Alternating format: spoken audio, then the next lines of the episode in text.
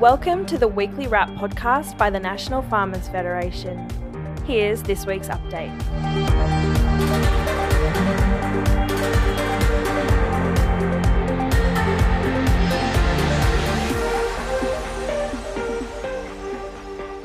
Hello, and welcome to this week's episode of the National Farmers Federation Weekly Wrap Podcast.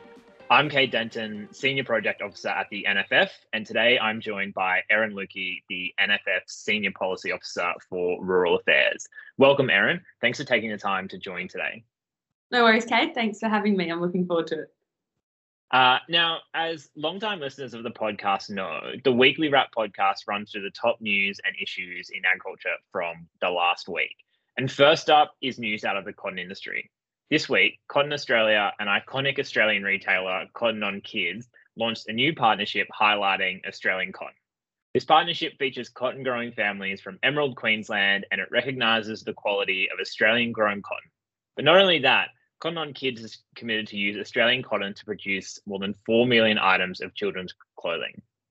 Australian farmers produce the best and most sustainable cotton in the world, and it's great to see this recognised with such an iconic fashion brand. Yeah, it's great, isn't it? And Cotton on Kids weren't the only ones recognised recognising the success of Australian agriculture this week. Um, Andrew Forrest has added another agricultural portfolio to his property, buying Balfour Downs, a 634,000 hectare property in WA's Pilbara region. It's really great to see this return to Australian ownership, and with Andrew reportedly paying 32 million to purchase the property from Chinese-owned TBG Agri. Yeah, it's great to see Balfour Downs back in Australian hands, and it's no surprise Andrew is building up his agricultural portfolio. The good season across the country has really put the wind in the sails of many producers and is boosting sheep numbers. Meat and Livestock Australia's latest sheep industry projections were released this week, and these projections were great news for the national sheep flock. MLA forecasts the sheep flock to grow by 4.9% this year, up to 7, 74.4 million head in 2022. This is the highest number since 2013. Uh, and the growth in the national flock comes on the back of strong seasonal conditions and optimism. The Australia UK free trade agreement is set to further strengthen Australia's sheep mix meat export industry. Yeah, there's some great numbers. Um, and alongside agriculture's current growth, regional Australia keeps growing as well. Um, this week, new data from the Commonwealth Bank reveals regional migration continues with strong momentum. There's no sign pandemic induced drive of people moving from the city to the country is slowing. With the new data revealing quarterly migration from capital cities to regional areas over the past two years is averaging 15% higher than in the two years previous to COVID 19. Yeah, it's really great to see regional Australia continuing to grow with such good, strong growth numbers. And finally, the big item for this week is the release of the Regional Telecommunications Independent Review Committee, or RTIRC's report. Erin, what is RTIRC and what does that report mean for agriculture and farmers? So, the RTIRC is a really important process for regional Australia. It is a committee that's pulled together every three years and it pulls together recommendations gathered from consultation across regional Australia um, and these recommendations just are focused on supporting improving connectivity in the bush. So this year's report had 12 recommendations and they're really positive. We're happy with the outcome.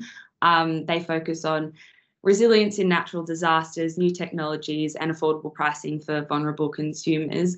Um, one of the really exciting recs that have come out of it is a push for a funding mechanism into the investment of connectivity options and a focus on improving consumer skills. It's um it's no secret that connectivity in the bush has this divide against their metropolitan counterparts and, and reviews like this are super important to improving the experiences of our on-ground farmers and regional Australians. Um, we're really excited about the moves happening in this space, Kade, and looking forward to the government's response and hoping they do what's best to close that digital divide.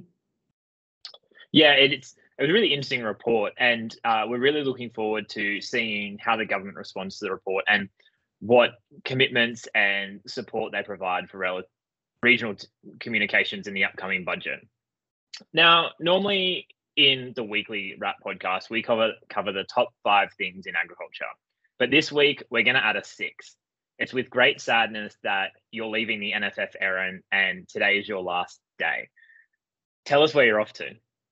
Um, thanks, Kade. Yeah, it's been a great time working at the NFF, but I have decided it's time for my own little ag venture. I'm going to be heading up to far north Queensland in the Gulf, working on a cattle station for the season. Um, it'll be quite a bit of a shift, uh, but I'm doing a lot of research into ringers from the top end and no i'm really excited it'll be awesome to get the on ground experience and understanding of what what goes on on the big broad stations of far north queensland and the rest of the top end yeah, it's going to be a great experience for you, and we're really going to miss you here at the NFF. But we're glad that you're staying in agriculture, and we're all looking forward to you and your starring role in Ringers from the Top End 2023. Um, we really do wish you all the best. Um, that's it for this week of the Weekly Wrap podcast. Thanks for joining us again, and see you next week. Thanks all. Bye.